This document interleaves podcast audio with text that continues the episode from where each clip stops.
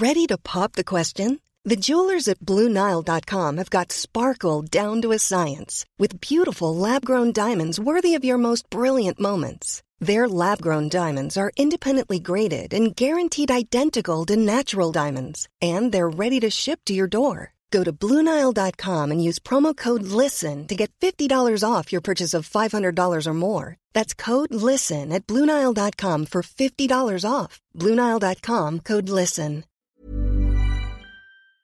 Welcome back to the Lanterne Rouge Cycling Podcast. Here with Benji, as always, on the Sunday afternoon, recapping the Men's World Championships road race. One of these a year. We're very excited. Strap in, get yourself a coffee or a cup of tea. This will be a long one with lots of tactics to discuss. As you know, this show is supported by our show partner, Le Col. More on a record coming from. Uh, Joss Lowden, supported by Le Col in a few days. I'll talk about that later. But the course here, we mentioned in the preview, 270 Ks. We have a Leuven circuit, which is not as hard, short climbs, like 300 meters, 5 6%. They do, uh, I think they finish with two and a half laps of that, but they have two, they have Flandrian circuits, which have the longer climb. But the last Flandrian circuit finishes with like 50 Ks to go. It's the uh, Moskestraat, and Bergstraat, and then go back and they finish with the Smeysberg, I think, in that circuit. So that's where you'd want to make a difference, drop some of the sprinters there. Favorite, Wout van Aert. They've been talking all week about Belgium, about going happy with a sprint. Wout van Aert's the leader. And uh, obviously we have Alaphilippe, Kasper Asgreen, a whole host of names in the world that you would expect. With Benji, it opened up really, really early. Obviously, we had the obligatory break of the smaller nations, but then, yeah, 180 Ks to go, we see Cosnefroy launching it. Yes, I think we even had an earlier move by Turgis already. So the French were really looking for that one guy to make a bit of a move and cause the group to get away and perhaps get into a beneficial position and put Alaphilippe into a seat.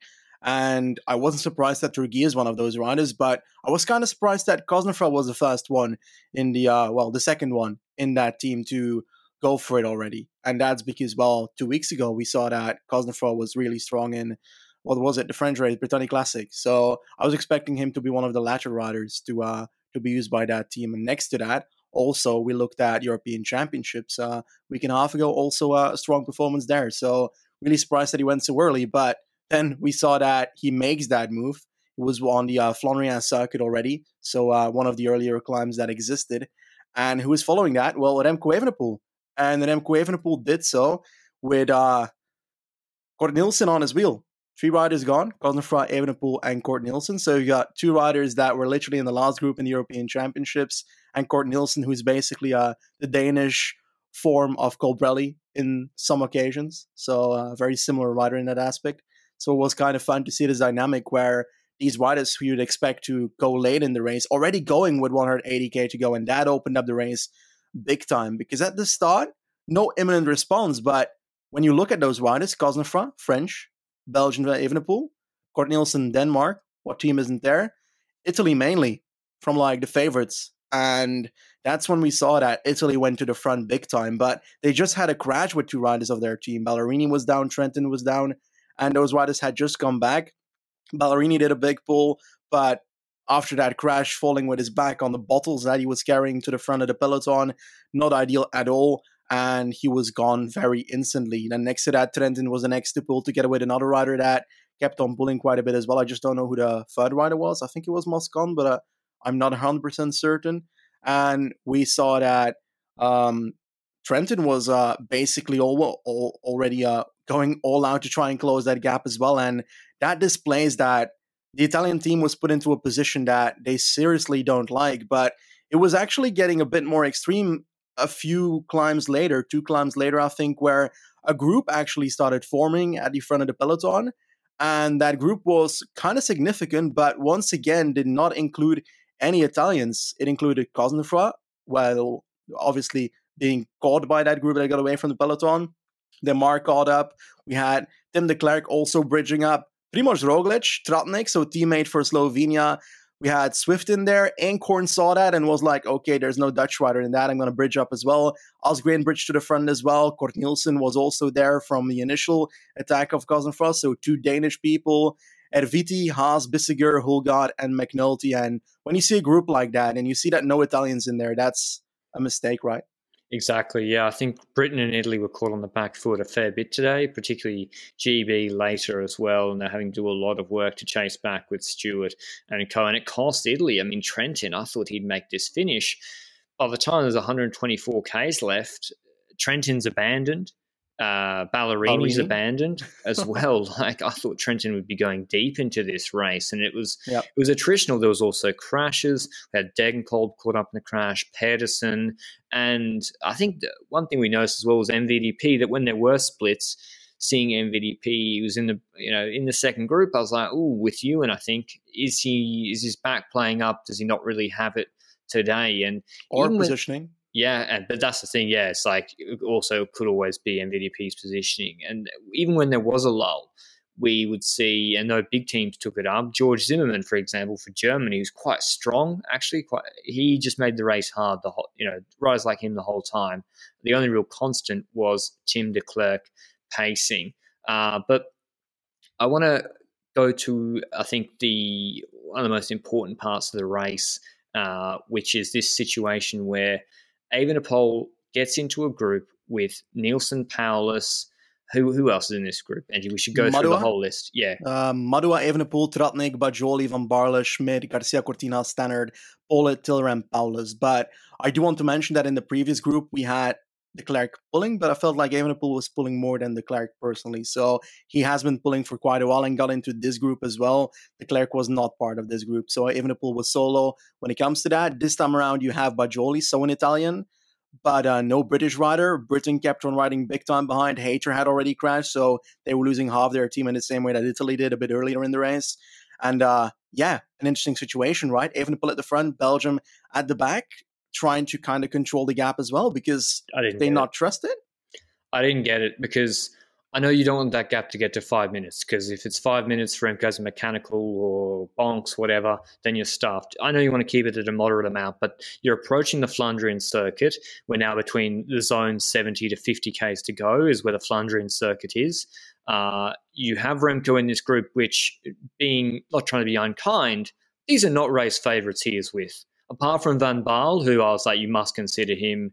He won Dwars of Vlaanderen, very underrated rider, but there is no MVDP, Pidcock, Colbrelli, Alaphilippe in this group with Remco Evenepoel. And the other teams, GB's had to spend a lot. Italy have Bagioli there, but I could see Colbrelli getting a little bit nervous. France were chasing. France were on the back foot for the first time, having to chase because they weren't happy with just Madouas in this group and Belgium have taken up the pacing, keeping the gap at 30 seconds. I would have preferred the gap to be at a minute 30, Benji, and for Belgium to make France eat up their plate a little bit more, whatever the Belgian expression is, um, to actually make the other teams work a little bit more. Because what's the harm? And if Aert wants to go for it, isn't this the perfect situation that you want to continue for a long time? Aert in a seat and Remco in a group that's not that threatening. Exactly. That was also what I was thinking. When you look at the first group he was in, those were riders that were dangerous. I was scared of a Roglic in that group, despite the parcours not being the ideal Roglic parcours at all. But like this group doesn't have that. Sure, there's riders like you mentioned of Van Baarle that you should be scared of, but at that point, Wout van Aert is going to have to compete against big guns in the peloton as well. So he might as well risk it with even a pull against the exactly. likes of Van Baarle too. And I was thinking they were trying the following. I, f- I was thinking they were trying something like the Van Dijk strategy in the European Championships, keeping it close for when Remco fails to do so. But it was that's too fine. close, like you mentioned. It was too close. And that's because, well, I thought Remco would be the man to take on the Flandrian circuit they were going into. And if he can drop the others, then they go for Remco. If he can't drop them there, and he's not looking like he will be able to drop the likes of a Garcia Cortina or that was that wasn't a likely guy to drop to be honest. But uh, Van Baarle, for dropped. example, yeah, exactly. The group, the group, thinned out. The group went got reduced to a group of five with yeah. sitting on Remco, Van Baarle, Powless, and Bagioli. And yes, these are talented guys, but still, keeping the gap at twenty five to thirty seconds that's bridgeable. And as you said, I would have liked to see, and say Remco starts to feel not too crash hot. If he sits on with Madouas, then the group is going to come back anyway if he stops pulling. And so he will sabotage the group from within. So I think Belgium could have let that race situation play out a little bit longer. They also, in my view, I said this numerous times. I, I thought if you want to sprint with Wout van Aert, then you want to bring as many riders with you to the finish why make the Flandrian circuit hard? Why are you keeping it at 30 seconds to have Cosnefroy attacks again, by the way, with 80 Ks to go or a bit later? Campenaerts has to mark that. Then Campenaerts is tied. Then they're pacing with turns. And so when Kwiatkowski actually accelerates uh, before or at the base of the Bergstraat, there's no Belgium domestiques. It's just Wout I think, and yes, Moskestraat. Moskestraat, maybe you're right. Yeah, but it's it's the two, Stuyven and yeah. Wout van Aert Kwiatkowski accelerates, and then I think of uh, Alaphilippe, or there's an is there an, an attack yep. before Alaphilippe? It's Alaphilippe, Wout van Aert on his on his wheel, and um, yeah, Alaphilippe is full launching it, creating the split, bridging across to Remco Evenepoel, and I don't know. You saw when there was just Stuyven there and MVDP's coming across. Who did we eventually have in this group that went across to the Evenepoel group? Because it's actually a laundry list of race favorites. Yes, certainly a laundry list of uh, race favorites. And uh, for Belgium, you had Stuyven Van Aert, and you also had Campenaerts, who was able to cling on to the back of it, and also um, what, was Campenaerts still there? I'm no. not even sure. No, no, he, no. Stuyven Remco. I'm BSing people. Sorry, I'm afraid I'm uh, I'm messing up here. But uh, yeah, Stuyven Van Aert was in that group. Alaphilippe was there together with Madouas uh, since he was bridging up towards uh, the group with Madouas, of course, since Madouas was in that breakaway still. Uh, Bagioli was there with Colbrelli and Nizzolo. I'm doing this off the top of my head because I forgot to open the tab. Valgren was in there as well. We also had Van der Poel, who bridged up as one of the latest riders in the group. Yeah. Not sure if positioning are not good enough. Once again, it's very hard to guess that from Van der Poel. I think bad legs. Uh, I, I, dare to think so as well, but you never know at this point. And uh, he was able to bridge up quite uh quite late as well.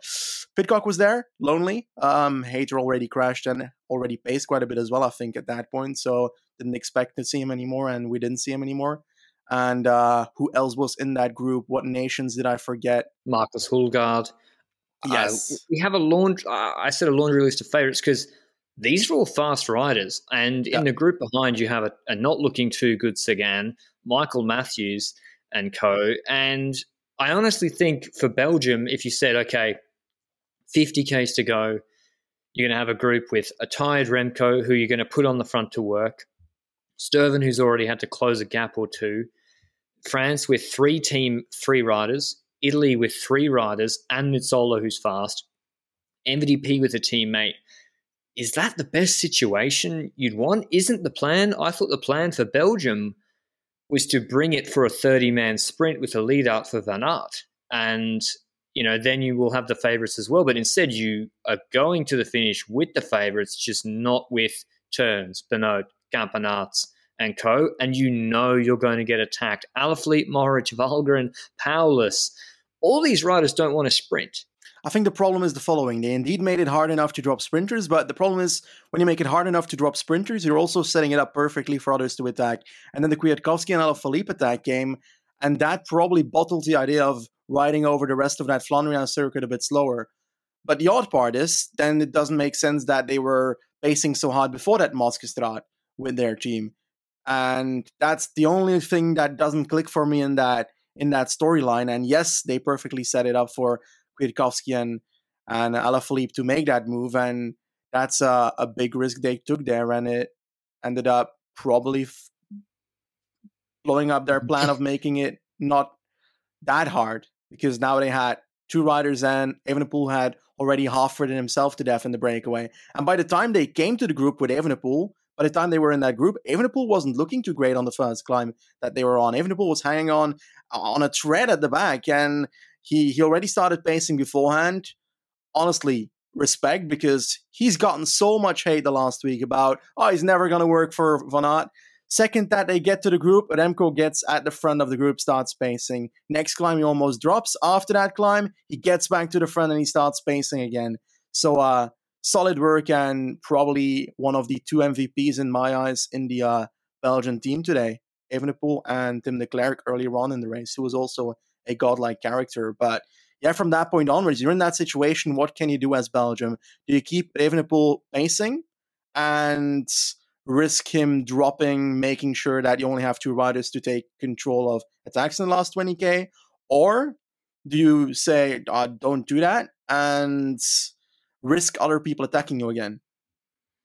I don't know. It's tough. I, I, I would have not paced with David Apollo, and I would have. It, it was too late at this point because they started pacing with him with like 52 Ks to go, 50 Ks to go. But I honestly would have let G2 come back. The composition of G1 was not the best it could be.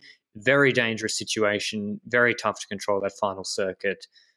I would have let G2 come back and have more more teammates and hopefully a slower race, but maybe the damage was already done at that point. And I would have put it on Italy with Bagioli to pace. And so Evenepoel paces.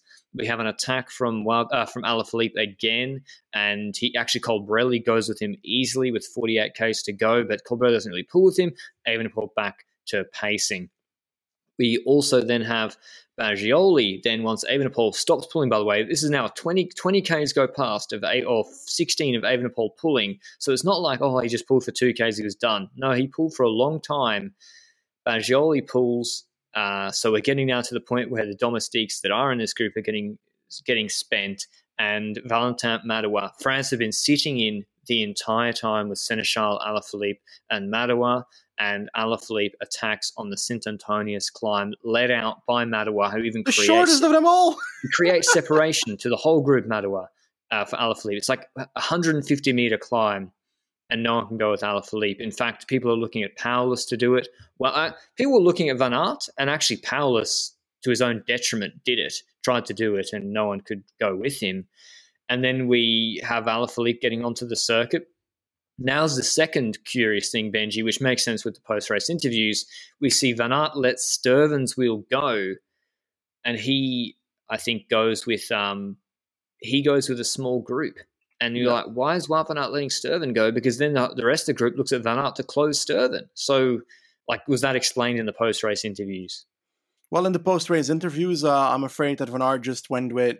Uh, I didn't have the legs I wanted today, and I told Stuyven that, and he tried for himself. So I'm guessing that that must have happened just before this move. Otherwise, Van Aert should have been able to should have been the rider to respond to in the wheel of Stuyven because you can't let that group go with Alaphilippe already ahead of that because Stuyven is unlikely to get back to Alaphilippe and beat him afterwards. I just don't see that happening unless Stuyven suddenly has a godlike day, which I wasn't really expecting.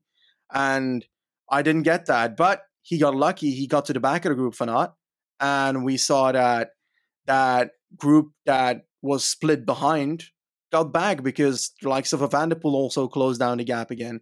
So we had a full, complete chase again behind behind Alaphilippe, and then there was this tiny second where Alaphilippe was riding ahead of them, and Stuyven decides to attack on the right side of the road. People attack with him. I'm not sure if there's one rider that attacked just before Stuyven. I honestly am not really sure, but they formed a chasing group with Valgren, Van Baarle, uh, Stuyven, and someone else. Powless, yes. So Valgren and Powless, great yeah. teammates. Yeah.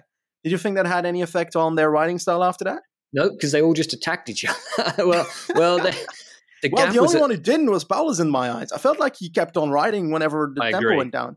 I agree. I think I think Stuyven actually kind of played a bit coy for second. I didn't see Stuyven rolling through as much as Powless or Van Baarle. And but yeah, they we just as you see the rider we saw in the Tour de France, we see it so often.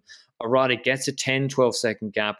Alaphilippe's got to do the full Leuven circuit. You think, how is he going to do 12Ks, 14Ks on his own against a group of Van Baarle, Powless, Stuyven, and Valgren, four strong riders? And the, the answer is everyone's cooked. G3 is gone. They got Nizzolo pacing backwards. They're at like 45 seconds. Pidcock's missed the split. He'd been sitting in the whole time and apparently actually had quite good legs, so he miscalculated there following Van Aert and MVDP, I think. And the group just starts bleeding time to Alaphilippe on each of these short climbs. Alaphilippe seemed to power up them. He took a lot of risks on the descent, full gas down them as well. And then there was, once it gets to 20 seconds, 25 seconds, silver medal fight starts to happen and then it's done 100%. And it gets to 3Ks to go, 30 seconds. And we know Alaphilippe has sewn up the world champs for a second year in a row. He's celebrating. The crowd, someone threw beer at him, I think, in the finishing straight. And he wins easily in this World Championships road racing. Yeah, and it's solo, so he couldn't get DQ'd afterwards, which is always exactly. Great. I, I, was, it was a bit deflating. I was hoping for a reduced bunch sprint amongst the, some of the biggest names we have in cycling because I, I just don't know who would have won at the end of this six-hour race. But yeah, Alaphilippe 17, 18k solo, 32 seconds ahead of Van Baarle, who takes a well-deserved second. Valgren who's been in the wilderness for a few years, now third at World Champs, World Champs buff. Stuyven misses out fourth, Powless fifth. Powless deserved a medal, in my view, incredibly strong. Pidcock tried to bridge across too late, sixth, then Stybar Van der Poel, Seneschal, Colbrelli, Van Aert 11th. As I said, I want to mention Le Col are supporting Joss Lowden going for the women's world hour record attempt. It's on the 30th of September, 5 p.m. Central European time, 4 p.m. British Standard Time. It'll actually be broadcast on Eurosport and Eurosport Player, GCN Plus, and on Le Col's YouTube channel. Joss Lowden obviously rides for drops Le Col, the team that Le Col support and sponsor. And yeah, she was incredibly strong actually on the front for Great Britain. You might have seen in the World Championships road race for Diane Henderson the other day. So she has to break 48.008 kilometers. And yeah, I can't wait to watch to see if she can do it on the 30th of September. So thanks to Le for supporting the podcast, for supporting women's cycling, and hopefully see as many of you watching that and enjoying it then. So France Benji tactical perfection, making the race incredibly hard and attacking at every opportunity throughout the race with Cosnefroy and then Alaphilippe and Turgis and Madouas, getting in all the right moves, and then also having Seneschal as a threat in that late move too. I think, yeah, uh, hats off to Alaphilippe. They played it perfectly, even though Voeckler says that wasn't the plan. well, I guess uh, I guess they can be happy with the not plan as well. Then I guess because uh, this was hella great, and like we have some positives for the Belgian team as well. We got to look at this and we see that Van Aert doesn't get silver, so that's a win. And next to that, Remco has his teammate in the World Champs jersey, so technically his pacing in the group also helped Alaphilippe get his World Champs jersey, and he can just pretend that it was for that reason and get credit in the Deceuninck team as a consequence. so, yeah, all in all, I think that Belgium made tactical mistakes. I think that they could have played it much better at certain occasions, like the Evenepoel uh, moment where Evenepoel was in that five man group and they chose to basically ride 20 seconds of it just before the Moskestraat launching uh, Kwiatkowski and so forth. And um, Additionally, I also didn't like what they did at the start. Sure, yes, they made that group. Evenepoel was in that group, but then Van Aert puts himself with three teammates at the front of the peloton, blocking the road. Just a complete road. Ah, yeah. Fuck off, man. Least favorite thing. I think Remco was too active at the start in the Cosnefroy role. I think you said tactical. I think there's an overall philosophical problem, which I mentioned in the preview, which is Belgium were treating Van Aert like the reincarnation of Pete Bono. they weren't. No, they're like, it's going to be a sprint. Wout gets to Wout gets to pick the team, um, you know, and they were going to ride for Wout. And it's like, that's great. Wout is very good. He he is quite he's good in bunch sprints and reduced bunch sprints. I wouldn't say he is a nailed on winner of them. I wouldn't say he consistently wins classics races, um, particularly ones like this but it's certainly worthy of being race favourite. Does that mean that Evenepoel should 100% sacrifice his chances, or you should chase down Evenepoel when he's in a group of riders who are not race favourites, or pursue that so aggressively? I think no. I think that's my bigger problem, and I think the philosophy of no, no, it's Wout. It's all about wow. I think it played into it, and I think yeah, I think Remco is very strong today. Even Stuyven, it's like Denmark had an open team, right? Valgren was the strongest. Valgren goes in the group, etc. Stuyven was really strong today. What if Van Aert was pacing to keep Stuyven together? Probably would have lost the sprint. But the point is, Benji, like anyone can have bad legs. I think pinning it when you have Evenepoel like they did, yeah, I just I just don't understand it. Maybe we'll hear more about it. But what is for sure, Benji, is do you think the criticism of Evenepoel's selfish teammate that's done now, right? Yes, certainly, but we uh we also can't hype him up too much. We still got to remember that he killed a pheasant last year in Lombardia, so that's not a that's not nice either. yeah, I think yeah, it'd be interesting to see what happens next year. Obviously, Caleb Ewan taking yeah. the dub in Wollongong. in all honesty, we've we've said it for weeks that this would be the case. That they're focusing too much on Van Aert as a solo leader. I think I, have made that clear like for a month on this podcast, and to see it in action and see that they fold into that completely, and it basically has a consequence that they chase Evenepoel at that certain point. It and it just media. annoys a bit because we we could have seen it coming, and that's always annoying that you could see some seen something coming and they didn't think about it. That situation that Van Aert wasn't st- the strongest today. Remco was stronger than Van Aert today. It's as simple as that. And I don't know. I do think that if Evenepoel ends up in a situation with Alaphilippe in the same group, Alaphilippe wins this World Championships yep. hands down. But in the situation that he was in with five riders in that group, Belgium could have just let I don't know Kwiatkowski and and the French try and close the gap because sure they might have been able to do so, but still it would have been a uh, would have been harder because they closed down 20 seconds to uh, the front group just before the Moscows throughout the Belgians. So well, here's a different scenario, Benji. The gaps at one minute, Alaphilippe attacks, while Van Aert sits on. Alaphilippe's having to bridge on a on a flatter section with yeah, Wout Van Aert in the wheel. Yeah, he yeah, and he's on the he's flat. always does too if he's having to do a 20 minute bridge on the flat with Van Aert in the wheel, that's very different than what happened, which is, yeah, an easier snap bridge. But maybe, anyway, we're pontificating a lot. Um, I obviously thought, I, I, joked about this in my Discord about. Uh, I thought the best team for Belgium was to bring the team that keeps the Belgians that keep winning all these races, which is uh, Alpecin-Fenix, and just bring the entire Alpecin Fenix roster. Philipsen won, by the way, Paris-Chauny literally a minute after the World Championships. But um, yeah, it's obviously ludicrous. Uh, I don't know. I don't know. It, it is funny to me that the all they were saying Belgium was we're gonna we want to go to a big sprint. Then they got a group of fifteen, and they're like, we're going to keep this group of fifteen together. It just seems like something went wrong. Went wrong there. But other names to pick out. Let's not focus on Belgium. Hulgaard, come on. Yeah, attention Hul- for Hulgaard, man. Great rider not normal. Like he's been uh, riding for Uno-X this year still, and I think next year was Trek that yep, the transfer that he's at.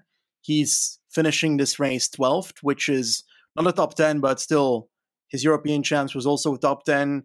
His Arctic Race of Norway stage win, I think, if I recall correctly. Yes, that's not a big race, but I recall him from the start of the season. I think it was Omloop, no, Universal Kuurne, 14th, E3 eighth. Amstel Gold Race 19th. He's so versatile. He's the kind of rider that uh he could top top 15, top 10, perhaps in the peak of his career, four of the five monuments, something like that.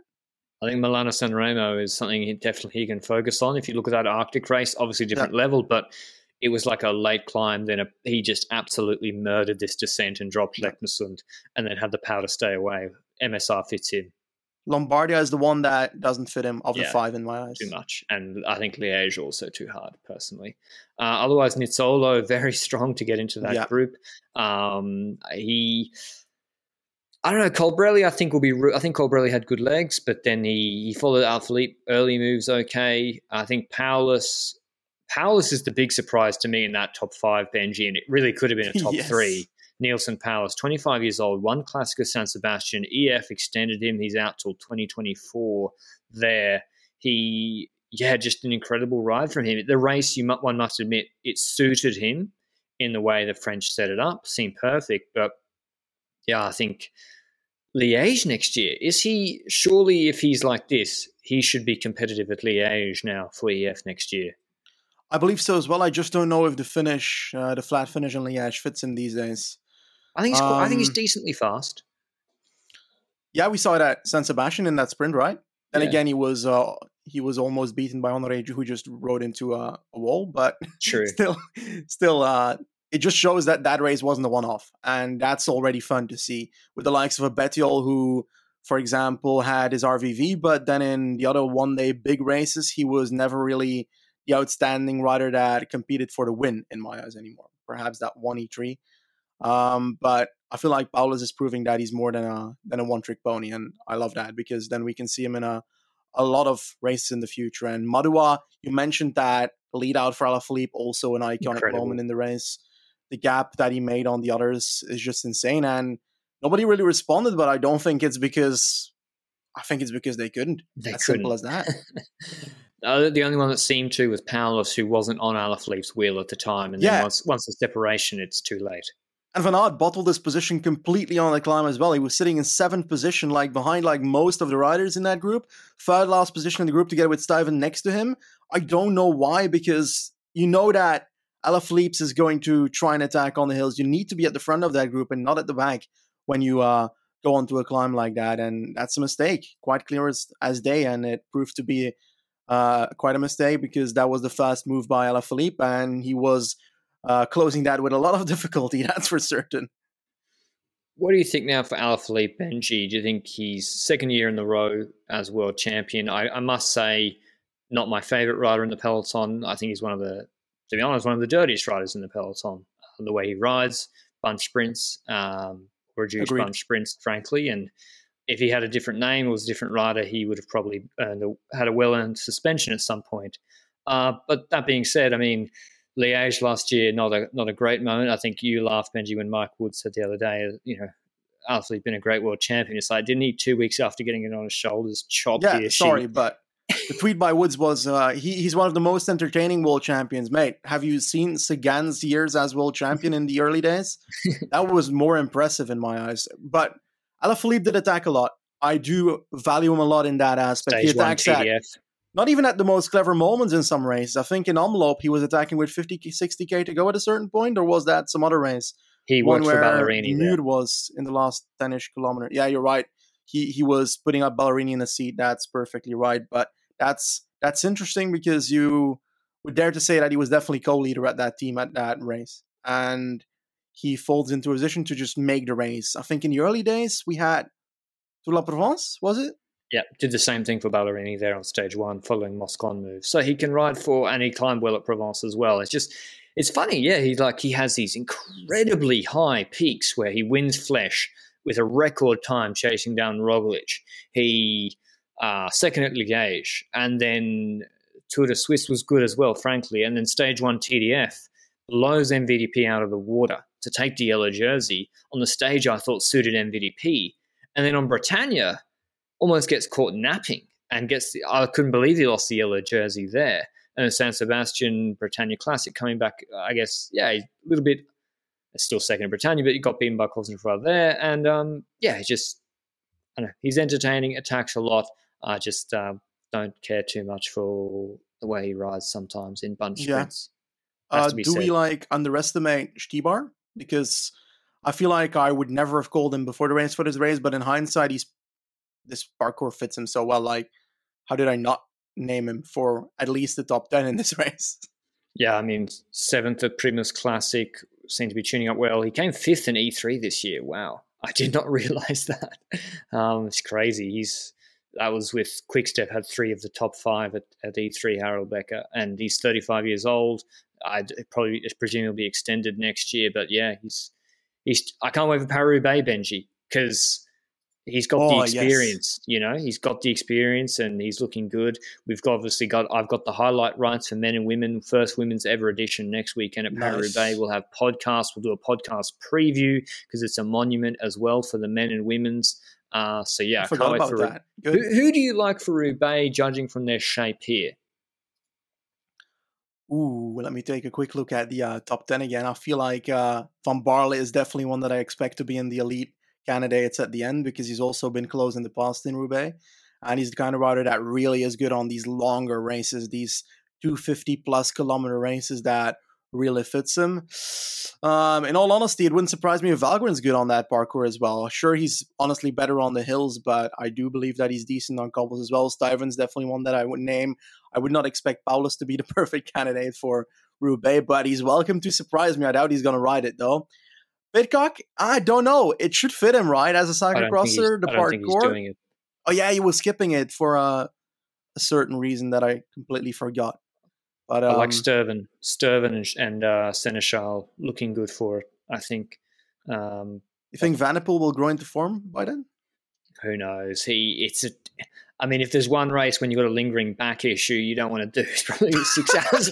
Fuck me, Paris I couldn't think of anything worse. I've got a sore back myself right now. Jesus. Um, but yeah, what about let's let's round up the the parcours a little bit, Benji. Uh, we've now seen all the races across the week of this World Championships. Very exciting week. TT, I enjoyed a lot. Did you? We always thought this course for the men elite could be selective enough, and we thought there'd be a solo. I just thought it'd be Remco. Um, what do you think of the parcours? I think it was outstanding. I think it was perfect. It was very well balanced, and judging by how exciting this men's road race was, I, I, I think they couldn't have done a better job.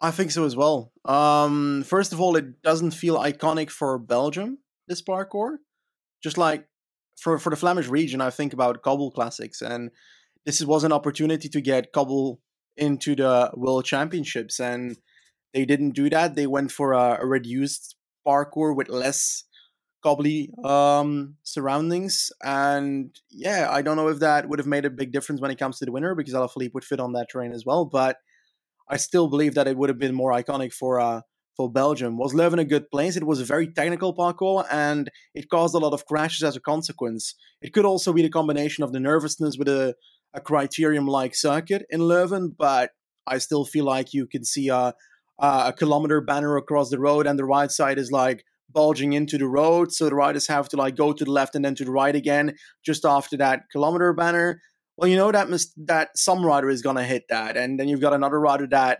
almost uh, hit one of those parts where they go into a corner and they have to go wide, but then the road kicks in and becomes narrow, and and he almost rides into that as well. So the safety of this parcours was not up to standards in my eyes to a world championships parcours. And the barriers along the side, there were quite a few crashes that were caused by barriers with those uh, iron legs at the bottom that they said that they would never use properly in the sport anymore, and then they kept on using it. So that's not amazing either. I, am not a great fan of this parcours, and I'm not sure what it is. It was very fun to see the races, but I, it's not like I will remember this as oh, it was the Flemish parcours. The only thing that was great about it was the people at the parcours because some of the images that I saw, the videos that I saw from Leuven, that was amazing. And that's mainly due to the people and not necessarily the parcours. Yeah, I think, as you said, you know, there's no Muur van, uh, van. There's no, yeah, there's no iconic cobble climb. They didn't go through Gistel, the capital of Belgium. I think they were trying to, I thought they were trying to home cook a parcours for Wout van Aert. I thought that was the plan. Um, problem is that suits some other riders. I think, yeah. Apparently. apparently. Uh, but yeah, I, I, enjoyed watching it. I enjoyed how there was a possibility for a, a group sprint of five, of, of 20, of solo attacks like Baroncini, of two like uh, Zoe Bäckstedt, and now Alaphilippe solo. And then who won the under 23s men's Benji? Can't remember. Oh, Baroncini uh, won Bear, whoever. Uh, nah, he won the juniors. Guy. He won the juniors. So it did suit oh, attackers a little bit more, I think. Um, Jesus. It was, yeah, it was more attritional than we thought. Baroncini, um, of course, dude. Baroncini and the women, no, the women elite was a large sprint with obviously the upset there with uh, Balsamo. But yeah, I enjoyed I enjoyed watching all the races, uh, and I think you can. I don't know. You, would you have preferred swapping the Flandrian and Leuven circuits around? I think it would have mean the action would have been delayed until the last 10, 15 Ks. I'm afraid so as well. I think that's what a lot of the World Championships do and why they don't put a, a big climb at the end of a World Championships very often as well. You don't have a monster finish with like a 25 kilometer climb at the finish because the riders would wait until the climb starts and do action on the climb itself. You know that would happen. And I think they try and make the parcours to cause early action. And in all honesty, we can't say that we uh, didn't have an entertaining race today because it started with 180k to go, and it's a dream of a cycling fan for that to happen. And uh, that's also thanks to the riders. If we don't have Cosnefroy and Turgis and Evenepoel and Magnus Cort Nielsen willing to do that, and Asgreen on on the first was it Moskestraat or Bleekestrade when he when he went ham and tried to drop the entire front group at 160k to go for no reason at all. Well, that makes the race and that makes it fun. And uh, thanks to the riders. Really enjoyed it. Great World Championships. Cannot wait for Paris Bay next weekend. As I said, we'll have previews, next year? recaps. Well, long gone. next year Wollongong. Hopefully, I'll be allowed back in Australia and then allowed to leave by then. Hopefully, Australia's able to let that World Championships happen. Not uh, holding my breath for the Tour Down Under in January at the moment. But yeah, Wollongong, it better be pancake flat for Caleb. Um, if we're going to be home cooking, of course. Willunga Hill for Porte, and then realizing that Roglic is perfect you know for that, that. Will, you know that Willunga Hill is nowhere near Wollongong, Benji. It's literally, fucking know. it's literally like the distance probably of like Moscow to London. so far away. Anyway, um, that's what happens when Europeans turn up in Australia. But- like, the cities are not that far apart. Have you ever had like in a race where there's suddenly we have cows in French races? Do you have kangaroos in Australian races? On like the ascent of some of the South Australian climbs that you see in the TDU? Yeah, if you go at dusk, if you go at dusk, no, seriously, that you can have a kangaroo like on Norton Summit. A kangaroo can jump across the road and they get freaked out. So yeah, that's that can happen. But in big races with lots of people making noise during the day, less less likely. But we're getting a little bit off track here. Make sure you give us a review or a rating if you're listening on podcast players or like on YouTube if that's what you're watching and get us to 20,000 subscribers. As I said, we've got a 20k sub Q&A on YouTube coming up. It'll be on podcast players as well, but we've got to get to that milestone first. I think that's all the housekeeping out of the way. Hope you all enjoyed the World Championships. We certainly enjoyed it as well. I think we'll be going in person next year as well. Benji's going to have to pack his little rucksack, get his way over to Australia if they let him in, and uh, we'll see you then. Obviously, we'll have other pods before then. Ciao. Mom deserves the best, and there's no better place to shop for Mother's Day than Whole Foods Market. They're your destination for unbeatable savings, from premium gifts to show-stopping flowers and irresistible desserts. Start by saving 33% with Prime on all body care and candles. Then get a 15-stem bunch of tulips for just $9.99 each with Prime. Round out Mom's menu with festive rosé, irresistible berry chantilly cake, and more special treats. Come celebrate Mother's Day at Whole Foods Market.